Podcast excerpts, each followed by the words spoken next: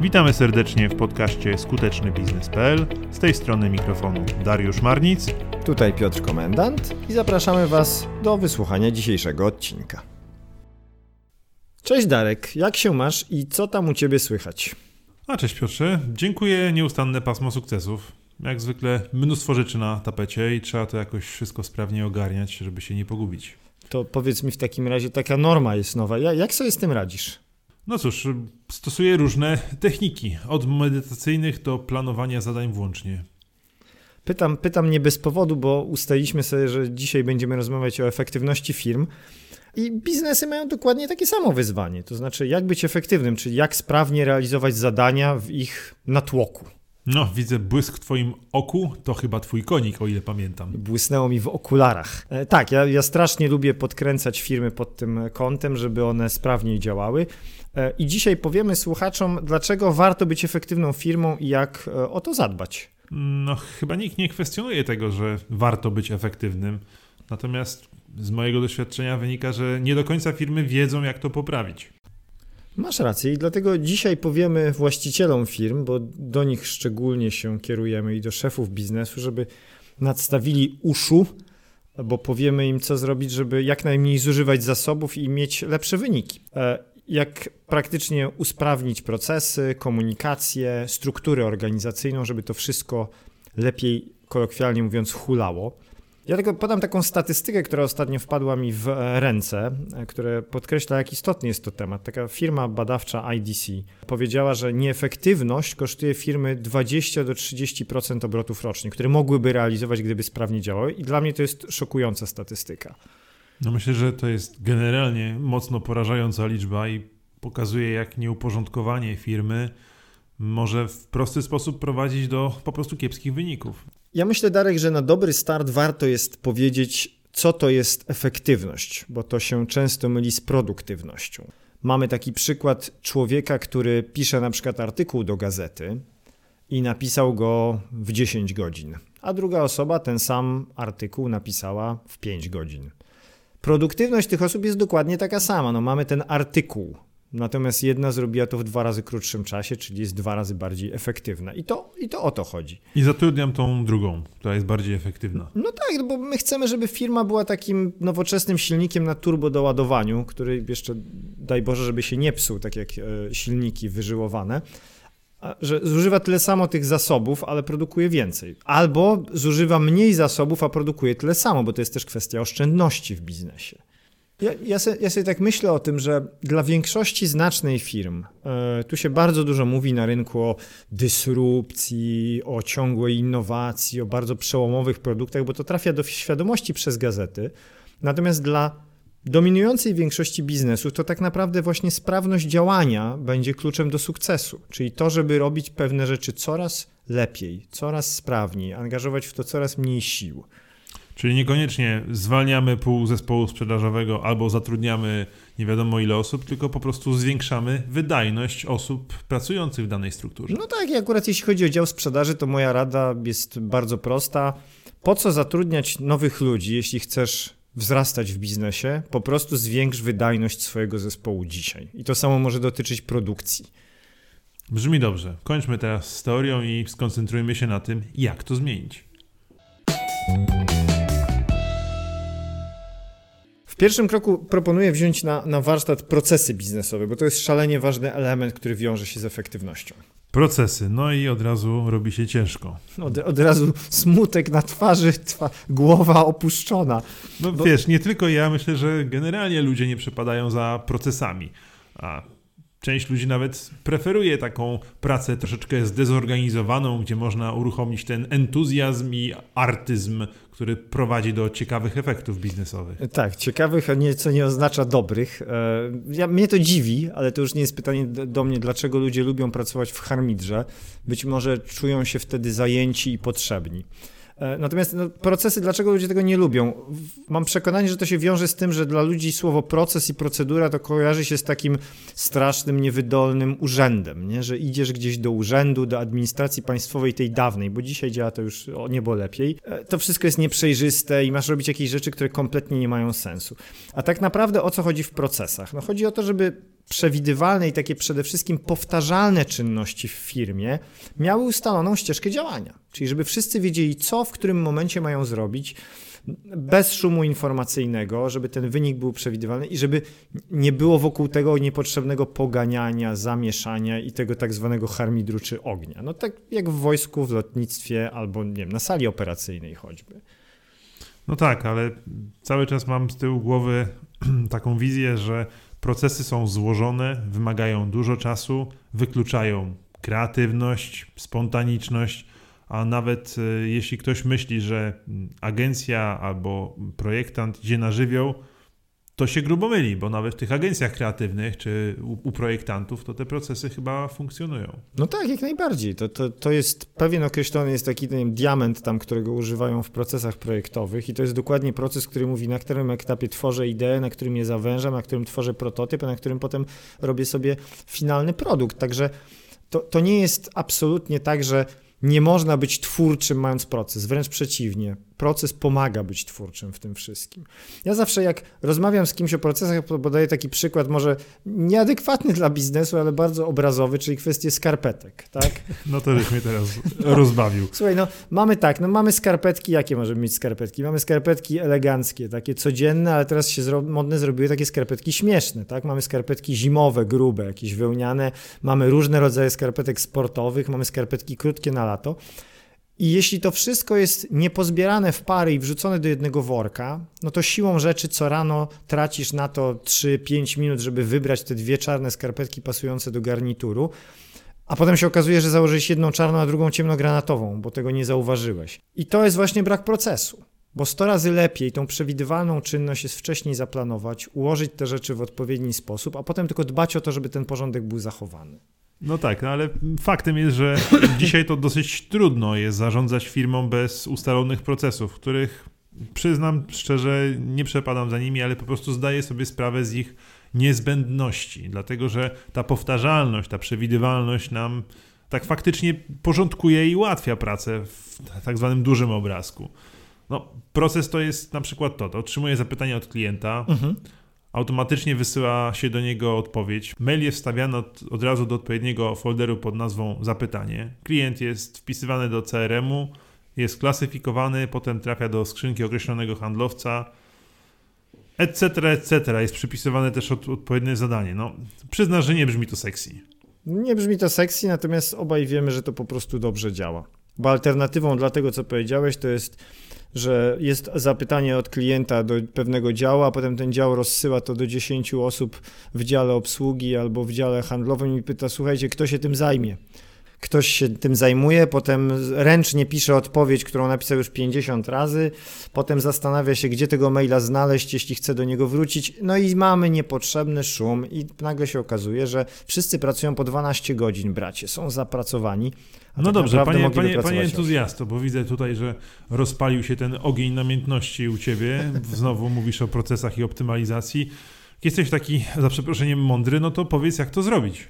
Przede wszystkim zrobić to z głową.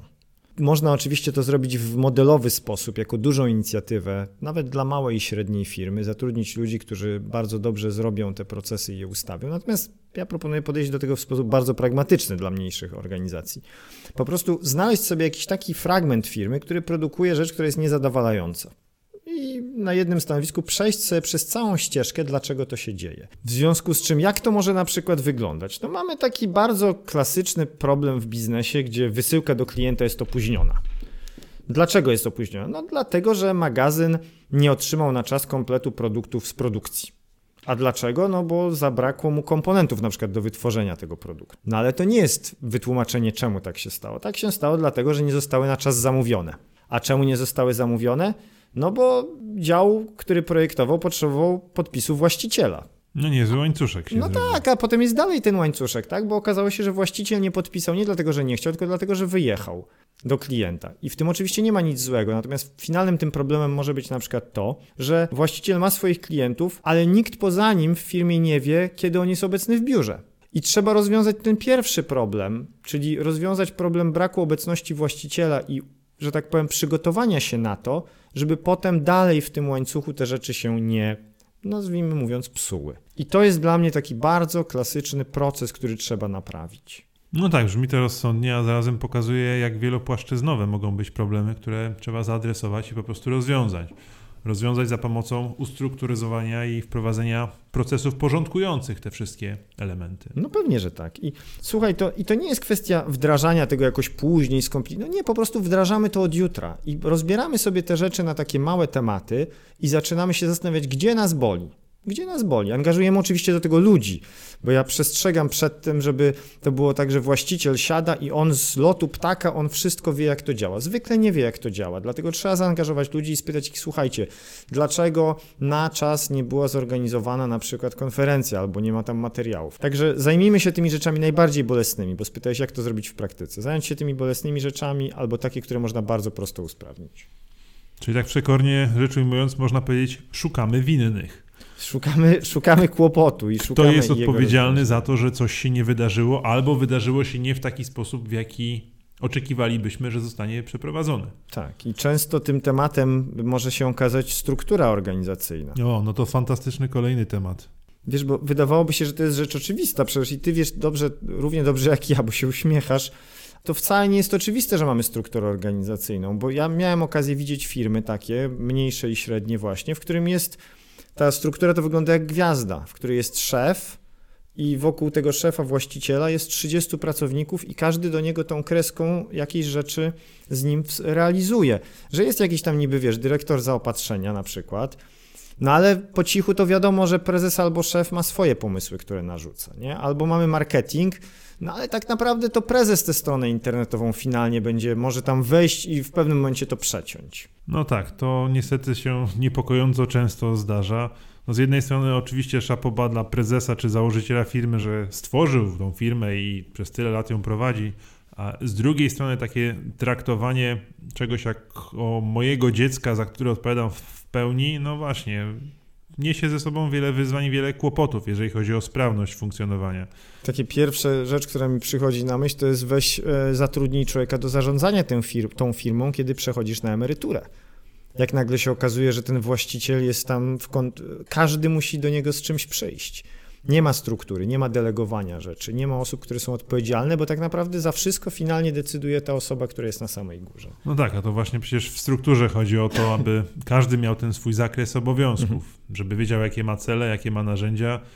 Ja jestem w stanie sobie wyobrazić takiego nowego pracownika, no. dla którego to powinien być e, pewien taki obraz oczywisty, na podstawie którego uczy się, jak funkcjonować w firmie. Mhm. E, a jeżeli takiej struktury uporządkowanej nie ma, no to czuje się po prostu zagubiony, tak? Tratwa na Oceanie Atlantyckim, nie wiem gdzie płynę i co się dzieje. No tak, i teraz e, to pytanie do ciebie, co tu można by zrobić? Bo oczywiście można powiedzieć, zróbmy sprawną strukturę organizacyjną, ale w jaki sposób ją zrobić, nie? To możemy no. się wspólnie zastanowić nad tym. Ja myślę, że tutaj znowu e, przychodzi przede wszystkim kwestia takiego uporządkowania, podzielenia na fragmenty, dowiedzenia się, kto jest odpowiedzialny za co, jak ten łańcuszek wewnątrzfirmowy wygląda.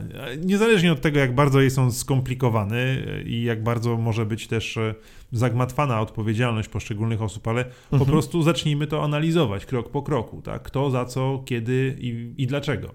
I potem te takie elementy właśnie możemy zebrać i nagle się okaże, że nieważne, że dzisiaj tak jest, bo to narosło z czasem i możemy wyjąć tę funkcję i dać ją jednej osobie, mimo że do tej pory zajmowało się nią trzy rzeczy, bo gdzieś tam to jakoś się tak samorzutnie, że tak powiem, przez 10 lat stworzyło.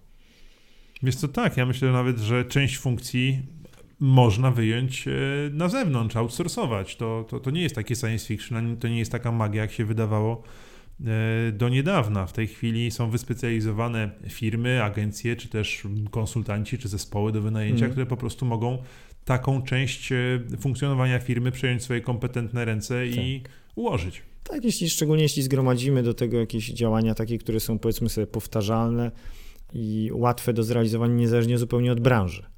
Trudniej jest znaleźć handlowców na zewnątrz, znacznie łatwiej jest znaleźć na zewnątrz na przykład księgowość albo IT, albo dział personalny. No albo dział marketingu, to też można outsourcować. Można sobie to wyobrazić, tak. I taką strukturę potem warto jest narysować w podziale właśnie na te kluczowe sfery, które budują wartość i, i na te, które wspierają. To jest moja propozycja bo może się okazać, że tych budujących wartość jest relatywnie mało, bo mój ulubiony przykład to jest taki dział sprzedaży, który on jest działem sprzedaży, natomiast on jest tak trochę działem obsługi klienta, troszkę on wspiera tworzenie produktu, trochę tam z marketingiem i to wiele razy sam mi mówiłeś o tym, tam robi i konsultuje jakieś rzeczy dla klientów. On troszkę pogania magazyn, trochę też, wiesz, e, sprawdza firmy i weryfikuje, zajmuje się prze, przebiegiem e, księg, dokumentów księgowych i tak dalej i w efekcie potem tą sprzedażą oni się zajmują dwa dni w tygodniu, tak? To jest ten brak efektywności. No to jest ta bolączka. Myślę, że jasno ustalona warstwa zarządzająca, ta struktura zarządzająca, na którą właściciel, prezes sceduje tą część obowiązków, e, może rzeczywiście zrobić tą tak zwaną zmianę, dobrą zmianę, no, użyłem niebezpiecznego sformułowania, ale dobrą w tym kontekście, że ułoży nam firmę i ułoży te systemy i procesy, które mają nam na celu podnieść efektywność mhm. biznesową. Czyli w pierwszej kolejności pomyślmy o procesach bardzo pragmatycznie, przejdźmy sobie przez te punkty bolesne i na pewno przy okazji rozmowy o procesach wyjdą nam też tematy tego, że ta organizacja jest niejasna i nie do końca wiadomo, kto się czym zajmuje. Także pierwszy krok w tym, tak jak Derek powiedziałeś, jasne zakresy obowiązków, jasne cele. Wiadomo, że ta osoba zajmuje się tym. No, ja podam Ci przykład no, z firmy. Yy, w, w której ostatnio działałem, człowiek, który był głównym inżynierem, on się też zajmował IT. No bo tak to rosło, tylko że firma kiedyś miała ludzi tam powiedzmy 10, a potem miała ludzi 40 i to już nie jest do pogodzenia. W związku z czym powiedzieć, główny inżynierze, jesteś głównym inżynierem, ale nie zajmujesz się już IT. Nawet jeśli taki podział i nowe rozdysponowanie obowiązków może być dla kogoś bolesne, czy nadepnąć na tak zwaną ambicję, to mając na uwadze cele biznesowe, nie bójmy się takich transformacji. Procesy procesami, ale ważna jest komunikacja. Znów wydawałoby się truizm, ale to wcale nie jest takie oczywiste. Mówiąc komunikacja, mam tutaj na myśli przede wszystkim obieg informacji w firmie. E, w momencie, kiedy informacje są nam potrzebne, a są one nam potrzebne de facto non-stop, żeby napisać umowę, żeby wysłać produkt, zaksięgować, rozpatrzyć reklamacje, etc., etc., mhm. no to w tym momencie widzimy, jak potrzebne jest y, sprawne zarządzanie komunikacją w firmie w kontekście procesowym. W 100% się z Tobą zgadzam. To jest w ogóle temat, temat rzeka komunikacji i o tym można by pewnie mówić wiele godzin.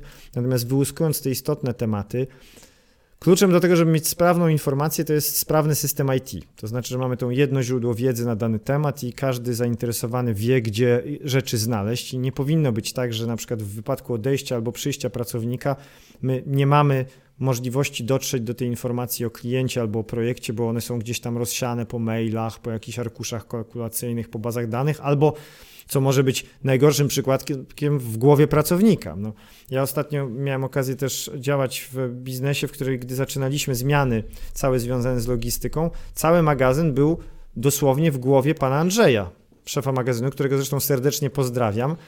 Jest to jakieś rozwiązanie, natomiast lepszym rozwiązaniem jest jednak system magazynowy, który przypisuje na przykład e, produkty do miejsc paletowych. No to żeś mnie zastrzelił, panie Andrzeju, szacunek, bo taka osoba jest nieoceniona. Z drugiej strony jestem w stanie sobie wyobrazić sytuację, kiedy pana Andrzeja trafia, nie daj Boże, jakieś nieszczęście i co? Okazuje się, że nikt nie wie, gdzie co się znajduje. Tak, no i na przykład pan Andrzej idzie na zwolnienie chorobowe i potem co, co się, to kończy się tym, że wszyscy do niego dzwonią albo wszystko staje w firmie. Dlatego ja jestem fanem y, tak zwanej chmury cyfrowej.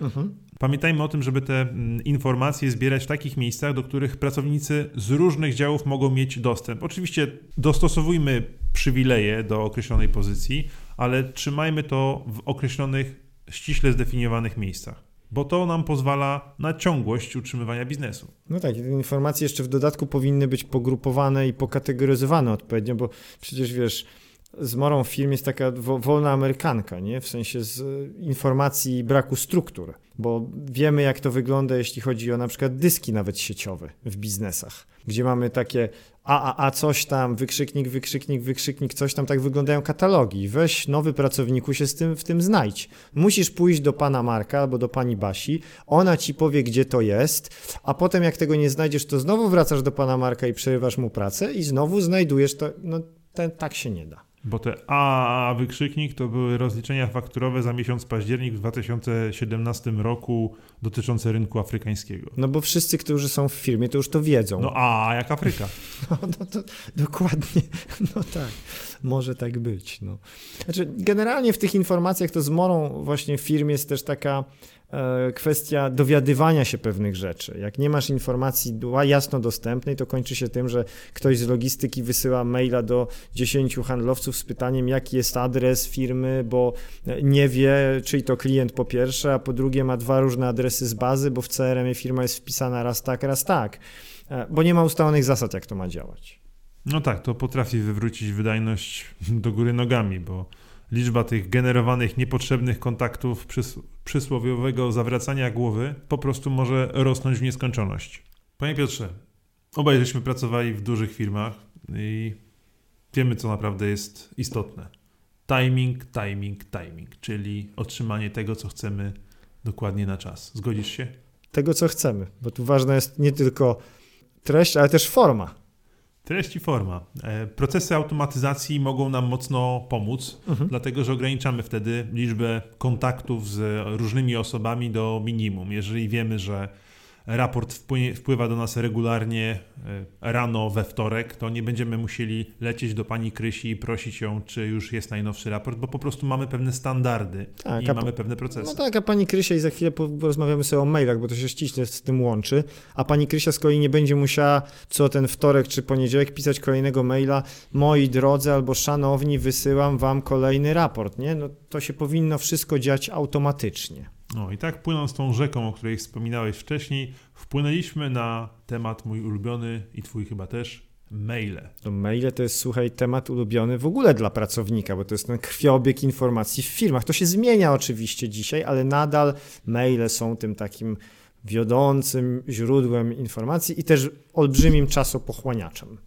Program mailowy to y, zwykle jest otwarty u większości pracowników y, cały czas na zasadzie a nóż widelec, ktoś coś będzie ode mnie chciał, więc lepiej mieć tą skrzynkę otwartą. No tak, bo, bo szef może mieć taki zwyczaj, że wiesz, on wysyła rzeczy natychmiast, wysyła to mailem i oczekuje od razu reakcji, no więc pracownicy się tego uczą oczywiście. A co ty byś proponował?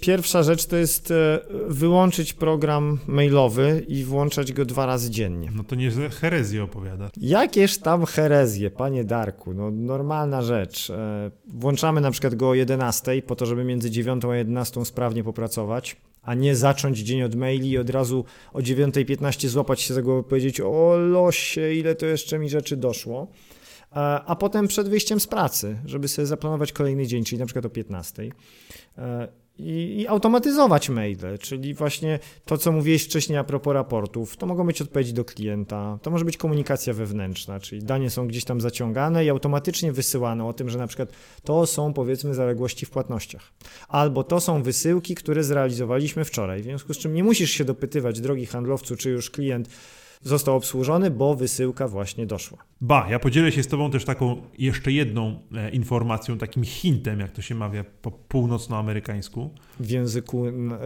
na rzecz Indian narzecza, e, do, wróć w języku Indian do rzeczy Amazonki. Tak jest. Mianowicie jest taki trik, aby w tytule maila wpisywać całą krótką wiadomość. O. Niemal jak Telegram i dodajemy na koniec IOM, EOM, czyli End of Message. Albo I... BO jak bez odbioru. Bez odbioru. O, to jest, no. to jest dobre. To, to jeszcze trzecia rzecz do maili, na przykład ustalić konkretny format maila dotyczący jednego rodzaju spraw. Bo w ten sposób potem można ustawić regułę w programie mailowym, która od razu tego maila przesuwa do określonego folderu. To teraz porozmawiajmy o kolejnym fascynującym elemencie rzeczywistości biurowej, pracowej każdego z nas współcześnie, mianowicie spotkania. Widzę, że ci łza spłynęła. Łza cieniów minionych. Uwierz mi, akurat łza za spotkaniami to u mnie rzadko się będzie pojawiała. No chyba że za tymi wyjątkowymi, które były rzeczywiście efektywne i wprowadzały element skutecznego zarządzania.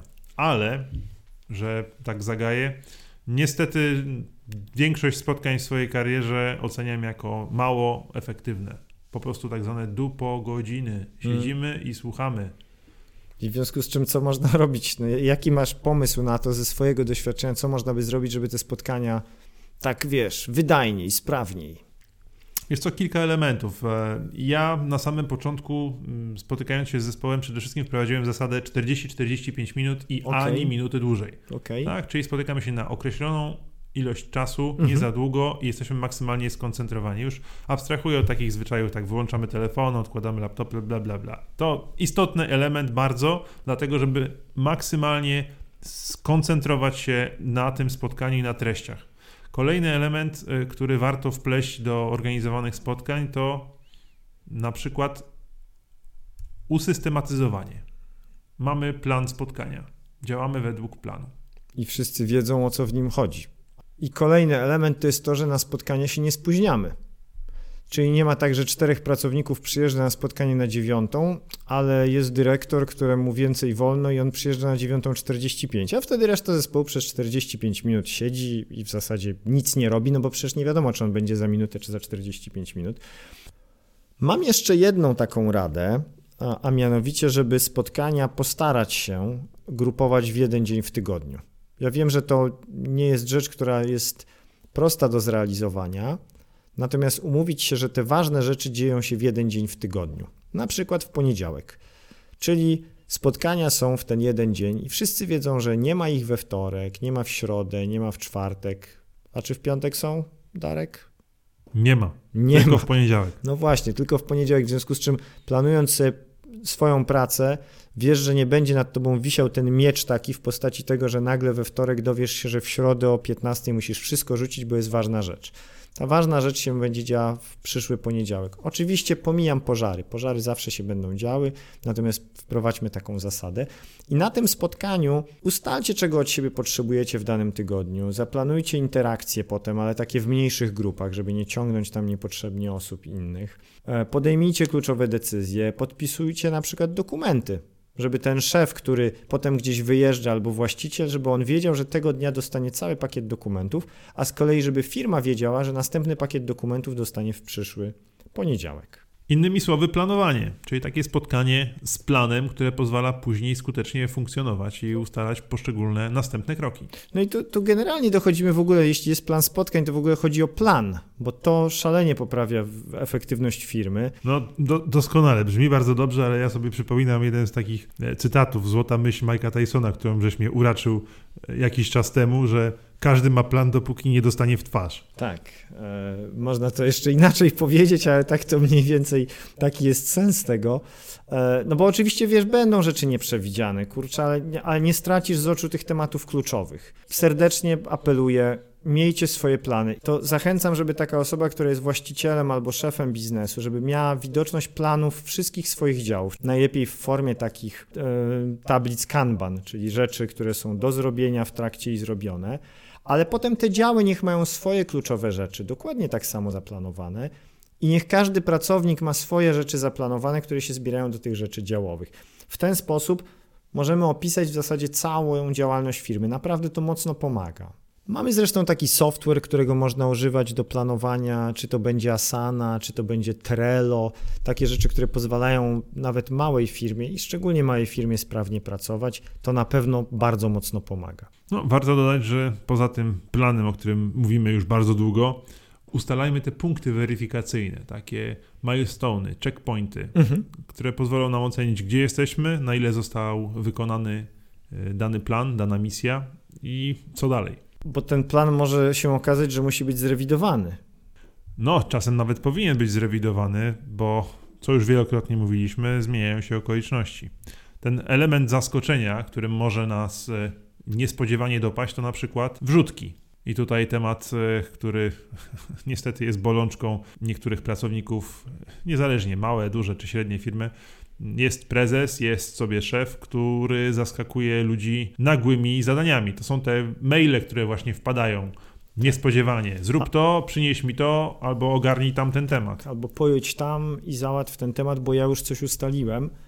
A, oczywiście zdarzają się, Darek, takie awaryjne sytuacje, to jest pewne, ale my tutaj mam, masz na myśli zapewne takie zarządzanie przez zaskoczenie. Tak. Jeśli chodzi o tych właścicieli, którzy stosują wrzutkologię, to najgorsze jest to, że taki właściciel ma niestety taką psychologiczną nagrodę. Bo to, czego oczekiwał, zwykle przyspieszyło, no bo wie, że to działa, tak? Myśli sobie, kurczę, warto jednak pocisnąć, nie? Bo to wtedy się bardziej starają, tylko nie widzi tego, że ileś innych rzeczy się nie, nie zostało zrealizowanych. I to jest szczególnie widoczne w firmach, w których właściciel ma swoich klientów bo on ich wtedy prowadzi czymś, co ja nazywam taką super ścieżką. To znaczy, wszystko w firmie staje po to, żeby jego klienci byli dopieszczeni, a na końcu się okazuje, że cała reszta rzeczy gdzieś tam nie działa sprawnie i, i ten właściciel myśli sobie, no kurczę, czemu wam nie idzie? No to przecież świetnie wszystko działa, tylko że on nie widzi, że zastopował dział logistyki, nakazał prze, szybsze przetworzenie faktury, sam załatwił, że ma być płatność zrealizowana mimo braku e, dokumentów i tak dalej, i tak dalej. Tak często wracasz do tego tematu, że zastanawiam się, czy nie powinniśmy nagrać oddzielnego podcastu, jak być efektywnym, skutecznym szefem. I tak. tam można byłoby na tej tablicy 10 przykazań nie wrzucaj ludziom niespodziewanych zadań.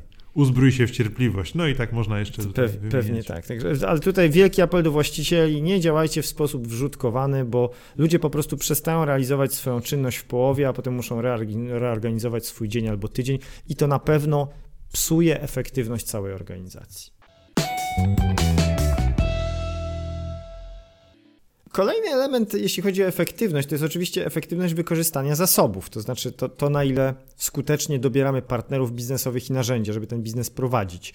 E, to oczywiście zahacza o strategię, e, ale jest to element efektywności, czyli nie tylko organizacja, nie tylko to, na ile sprawnie się komunikujemy, nie to, na ile dobre są procesy, ale właśnie to, co nam służy do budowania treści tego biznesu. Pierwsze pytanie, które tutaj się pojawia po takiej głębszej refleksji, to jest na ile znamy swoich partnerów biznesowych. Mhm. Ponieważ ich znajomość pozwala nam, jak to się pięknie rzecz ujmuje, optymalizować to, co się dzieje teraz. Mając na myśli partnerów biznesowych, warto też zastanowić się, jak ich dobierać, żeby planować biznes w dłuższym horyzoncie, bo potencjalnie tacy partnerzy, chociaż wydaje się to lekkim paradoksem, mogą stanowić de facto dla nas barierę, mhm. barierę rozwoju. Jakiś przykład? Wychodząc na rynek konsumencki, na przykład z produktami technicznymi, często chcemy szeroko dotrzeć do klienta, no, czyli tak zwaną mieć szeroką dystrybucję. Mhm. Czyli szukamy tych partnerów jak najwięcej. Jak najwięcej, żeby mieć jak najszersze kanały sprzedaży. Z drugiej strony, w dłuższej perspektywie czasu, taka polityka może być dla nas bardzo, powiedziałbym, problematyczna. Dlaczego? Bo ci partnerzy, których sobie nabraliśmy tam kilku, kilkunastu, może kilkudziesięciu, zaczynają ze sobą walczyć ceną. Mm. I pod koniec dnia okazuje się, że co? No, klienci nie chcą z nami pracować ze względu na niskie marże. No tak, czyli mamy niskie marże, walkę cenową i się okazuje, że to, co na początku było dobrym pomysłem, to potem nas, że tak powiem, strzeliło nas w stopę. E, tak, więc tutaj mm, ja nie, my, tak, więc ja nie zachęcam tutaj do tego, aby rezygnować z szerokiej dystrybucji, tylko do tego, aby nie przywiązywać się do jednego scenariusza już po kres funkcjonowania. Tak? Może trzeba odświeżyć naszych partnerów biznesowych, dokonać rewizji, wybrać najlepszych, etc. O, i to, to jest ważne, to co teraz e, wspomniałeś, czyli kwestia rewizji tego, bo e, mamy często taki ogon klientów w biznesie. No zawsze nawet wychodząc od tego Pareto, czyli 20% klientów daje nam 80% zysku, czasami to jest jeszcze bardziej zachwiane warto przejrzeć tych partnerów z tej kategorii B i C tak zwanej, bo dużo biznesów nadal używa tylko i wyłącznie tej segmentacji po wartości sprzedaży, czyli klient A to jest najważniejszy, klient C jest najmniej ważny, bo mało nam zysku przynosi albo tylko samej sprzedaży. Natomiast no, ci mali, oni często nam absorbują czas, bo to jest praca przecież i marketingu, i materiały, które tam mamy, i handlowcy, i obsługa klienta, i nawet księgowość. Tak? Więc tu, tu warto jest sobie spojrzeć na to i żeby efektywniej działać, może warto im podnieść cenę, albo w jakiś sposób ograniczyć obsługę, albo ograniczyć wsparcie, po to, żeby mieć szansę skupić się na tych, którzy najwięcej nam dają w sensie. Największy biznes. No ja... W sensie szans. rozumiem i choć e, dla niektórych może wydawać się to e, bolesne i trudne do wyobrażenia, to jeżeli chcemy być konkurencyjni na rynku, no to czasem trzeba podejmować trudne decyzje. Tak? Generalnie rzecz biorąc, nie należy szeregować klientów wyłącznie po obrotach, tylko po wielkości biznesu i tego, co kupują co kupują zarówno u nas, jak i nie u nas. Tak? Dokonajmy tej weryfikacji. Nie bójmy się tego, mm. ponieważ to pozwala nam e, zobaczyć także, ile na przykład nie sprzedajemy. Korzystajmy, o czym mówił zresztą Piotr e, swego czasu, z tych e, wywiadowni, informacji od handlowców. Sprawdzajmy na rynku, co się dzieje. To są bardzo ważne informacje, które naprawdę mogą nam pomóc zweryfikować zasadność tego portfela klientów. No tak, bo mamy potem taką bazę klientów e, i mamy klienta, którego my nazywamy C, a tak naprawdę ten klient potencjalnie być może mógł być klientem tak zwanym AAA, czyli AA pod względem sprzedaży. Może byłby najlepszy. No. E, ci klienci się zresztą zmieniają. E, w związku z czym jest jeszcze inna sprawa. Inna sprawa efektywności to są tak zwani w cudzysłowie duzi klienci, bo może jeśli poprawnie i tak rzetelnie rozdzielimy koszty stałe w firmie, może się okazać, że oni tak naprawdę nie wyglądają tak różowo, bo oni co prawda nam robią sprzedaż i być może marże, ale koszty obsługi są horrendalnie wysokie. To też jest przykład, który parę razy w biznesie widziałem, gdzie ci duzi klienci nagle po rozdzieleniu wszystkich kosztów okazywało się, że kilku z nich jest niezyskownych dla nas, bo po prostu tam są angażowane wszystkie środki. Patrząc na sprzedaż są świetni, patrząc na marży jest fajnie, ale potem nagle doliczamy czas wszystkich działów, doliczamy wszystkie materiały, wszystkie konferencje i tak dalej, no i zaczyna się robić mniej ciekawie. Ba, mówimy o klientach, mówimy o dziale sprzedaży, ale nie szukając daleko, dział marketingu i narzędzia marketingowe to jest ta sama bajka. Też musimy sprawdzić, co nam będzie pasowało, co przynosi nam określony rezultat. Fajnie robić dużo szumu marketingowego, ale tak faktycznie najfajniej, jeżeli możemy to zmierzyć i sprawdzić. I może się okazać, że radosna twórczość na Facebooku kompletnie poza konsumpcją naszych budżetów nie przynosi żadnych efektów tak. biznesowych. Tak. Z jednej strony budżetu i inwestycji, których nie wykorzystujemy, a z drugiej znowu całej komplikacji czasu, który na to poświęciliśmy, w którym moglibyśmy zrobić coś potencjalnie bardziej wartościowego. Tak jest. Mogliśmy na przykład y, skoncentrować się na działaniach B2B i śledzić konwersję leadów i kolekcjonować je w inny sposób. Więc reasumując, takiego audytu dokonajmy w różnych częściach firmy, nie patrząc tylko i wyłącznie na dział sprzedaży. Nie bójmy się zweryfikować trafności działań marketingowych, narzędzi marketingowych i innych. Podsumujmy w takim razie to, o czym y, mówiliśmy. Powiedzieliśmy sobie, że efektywność jest bardzo ważna. I to trzeba wężykiem, wężykiem, panie Piotrze. A tak oczywiście poważnie to sporo firm skorzystałoby z czegoś, co można nazwać ładem korporacyjnym. Mimo, sam słyszałem to z ust właściciela bardzo dużej firmy, który właśnie zaangażował kogoś do stworzenia takiego ładu korporacyjnego. E, w dobrym tego słowa znaczeniu oczywiście, czyli jasne zakresy obowiązków, przewidywalny i skuteczny przepływ informacji, pragmatyczne procesy, które powodują to, że ten zespół działa wydajnie. E, I polecamy to firmom, które szukają nowego modelu działania, bo na przykład ten dotychczasowy widać, że nie do końca się sprawdza. Ja tu dodam jeszcze jeden element. To jest także dobre podejście w momencie, kiedy zakładamy startup. Mhm. W ogóle myśląc o rozwoju, warto wprowadzić systematykę, warto wprowadzić procesy, nawet jeżeli nasza firma dopiero powstaje. Dlaczego?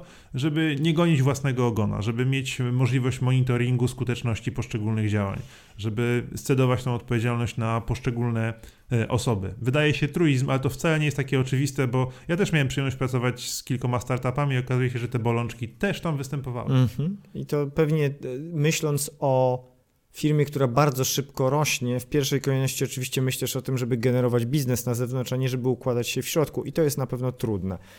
Natomiast ja jeszcze takie dla tych, którzy myślą kieszenią, to ja powiem tak. Po co zatrudniać ludzi, skoro można dużo więcej wygenerować z istniejącym zespołem? Po prostu. Albo mniej pracować i mieć bardziej zadowolony zespół. I to jest efektywność. I z tą myślą mówimy do usłyszenia następnym razem. Bardzo dziękujemy Wam za uwagę. Dziękujemy i do widzenia. Dziękujemy za uwagę. Dzisiejszy podcast prowadzili Piotr Komendant i Dariusz Marnic. Zapraszamy na stronę skutecznybiznes.pl do wysłuchania kolejnych odcinków. Do usłyszenia.